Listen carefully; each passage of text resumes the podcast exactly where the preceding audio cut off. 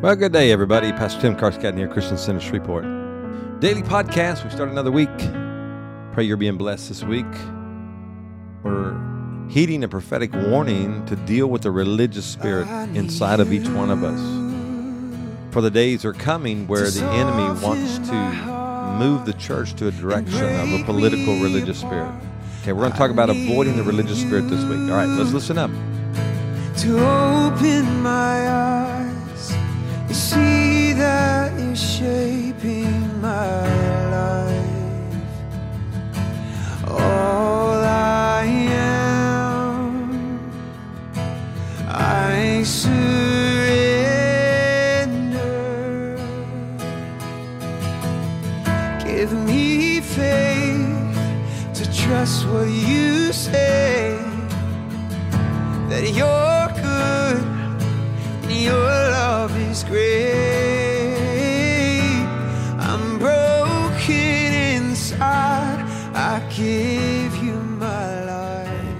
Let's let's be at that place what that song just says there. We're broken. We give him our life, and that'll be the key to our breakthrough in this season. Well, welcome. We start another week. It's Monday. It is the sixth day of February 2023. Pray you had a phenomenal weekend and are ready for a new week in the Lord. We are. We're preparing for the days that are ahead. We remind you this is a prophetic warning. We gave that last week, an urgent warning about the next two years. Chuck Pierce also had a word about February being the most tumultuous month uh, as we enter this new year. And um, it started off with a bang across the world, especially here in America. If you watched our news uh, this past weekend, we had this China spy balloon go across our country. Our our government had a hard time reacting to it. Didn't do a very well job, good job of reacting to it, and eventually had to shoot it down. And and we don't have any clue. We'll probably we'll never know what that was about. Uh, they're not going to tell us that, and probably rightly so. But it is a a provocation that goes exactly with what Chuck prophesied the week before which is that uh, if we don't turn the tide, we're going to be like China by 2026. And here you have China going all around the world, stretching its arms. This is the government, not the people. We love the people. We love the body of Messiah there. We're believing they're going to be a key catalyst to breaking uh, the plans of the enemy through their government. Uh, they're there. You know, you have intercessors on the inside, if you want to say that, so pray for the body of Messiah there. Pray that the God would give them wisdom, prophetic insight, how to break, how to war, how to uh, contend for the kingdom of God in their own nation and for the nations of the earth. Because if they can turn the tide there and we come into agreement with them, we can have victory all across the nations. Well, we started something Sunday. I did a I did a message on avoiding the spirit of uh, religion a religious spirit. We give it a title. Uh, Jesus called the leaven of the Pharisees. That's one term that he used. It's not pure religion, as it talks about in Timothy.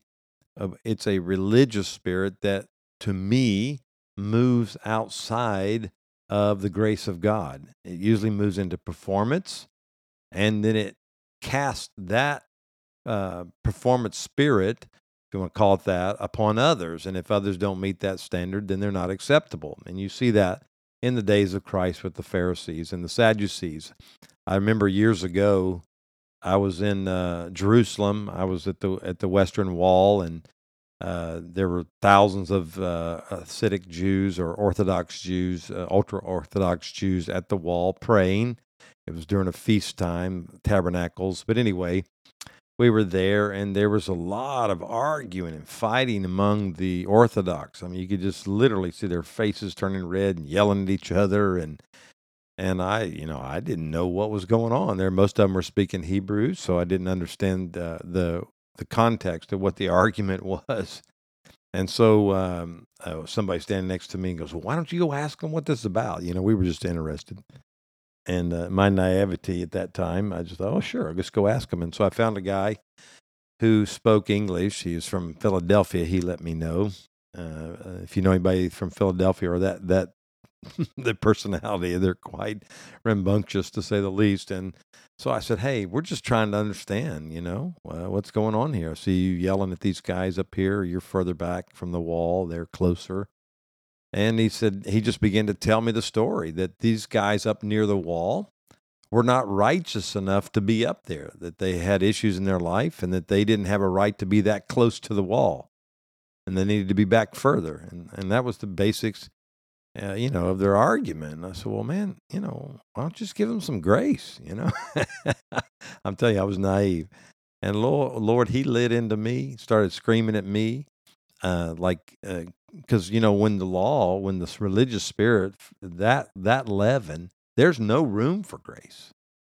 And I remember he got so angry at me. He said to me, he said, You know what you would do? He said, If Hitler repented, you would forgive him. And, you know, that was a challenge to my heart because, you know, I think Hitler is probably one of the most evil, uh, vile men that ever lived on the face of the earth. I'm talking 6,000 years worth of, of people living on the earth. And I had to go in my own heart and say, Did I have a religious spirit so thick that if he were to truly repent, I could not forgive him? It was a challenge. And that's what a religious spirit will do. It'll make no room for grace or very little room. And and if grace is given, it's it's conditional. If you do this, this, and this, and this, then I will offer you grace. So this religious spirit is very active and, and remember we gave the word last week. We played the the the audio of Chuck's word, Chuck Pierce's word was that if the body of Christ doesn't turn the tide in the next two years, is basically what he's saying. It's a little bit of interpretation. That we will be under the control of the government, like the China is over the church in China, and that we have to deal with our own religion. We cannot be religious in this season. Look, if we're going to have an outpouring, a revival, an awakening, we cannot demonstrate to the world that we are religious and that we have a religious spirit. So I don't have time to get into all that I taught Sunday, but if you'd like, you can go to our, our platforms YouTube, uh, Facebook, Rumble, and catch the sermon. Uh, but the main thing, the religious spirit has been, is the, uh, the one of the most destructive spirits in all the world. Uh, through the, throughout history, it has done more to thwart the plans of God in the earth than anything from the occult, uh, darkness, satanic worship. And as I said to my house yesterday, I said, look, the reason that those entities have authority or, or have power is because of usually because of a religious spirit that let them have a place. But to me, it's always rooted there. In Mark chapter 12, it's other places too, but one of the scribes was listening to all the arguments of the Pharisees and recognized that, that he had answered them well, he asked him to Jesus, his question was to Jesus, uh, what is the most, what commandment, he says, is the foremost of all? And Jesus answered, the foremost is this, and this is where we call the Shema. It's out of, out of Deuteronomy, but he, uh, Deuteronomy 6, but he said, Hear, O Israel, the Lord our God is one Lord, and you shall love the Lord your God with all your heart, with all your soul, and with all your mind, and with all your strength. And the second is this and you shall love your neighbor as yourself. There is no other commandment greater than these. And the beauty of that statement, other than the brilliance, you know, this is like you couldn't have come up with a better answer when there's 613 laws and you give them two and you said, look, they're all wrapped up in that. It solves it all. And it is the answer to the whole battle of a religious spirit is that if we will love the Lord that way and we love our neighbors the same, then we will never, ever function in a religious spirit. Because this whole thing, when I love him, I'm going to love what he loves. It says in the word that he's not willing that any should perish, but all should come to salvation. And if I love my neighbors myself, I'm going to want for them what I would want them to do to me. I'm going to respond probably not that we would put up with sin, not that we would tolerate, as he says in, in Revelation, uh, 32 and 3 He talks about about Jezebel. He said, you know, I have this against you that you tolerated her. We don't tolerate sin that way. We stand up to it, but we don't stand up to it with a spirit that doesn't offer a way of repentance, doesn't offer a way out through the grace of God and the redemptive purpose of Christ. You know, it's Jesus said in that passage, I gave her time to repent. And there is a time we, we bring godly judgment, but the fact is, it's after we demonstrate the goodness of God and the power of resurrection life in, in whatever they're doing. So, uh, one of the things we want to challenge ourselves in is where is there an area in my life that I'm unbending and unwilling to help somebody reach their redemptive goal or their redemptive purpose in life? Where have I shut them out? And so we're going to spend, I got four days here to lay out some foundations for you, just to add to what I did on Sunday of how we do this. And, and we, we have to understand the, the power of this this spirit is so deadly because it stops the moves of God. And you probably already have, have deduced that all evil spirits and strong strongholds in your life or in others' lives has similar characteristics. They tend to overlap and they try to capture us and catch us like a you know like a spider would put us in a web. It's deception, and the enemy has built among men the religious spirit and it has been one of the most deceptive and deadly spirits because it's pretense of righteousness and goodness. You know what? It comes in a masquerade that I'm doing this for good.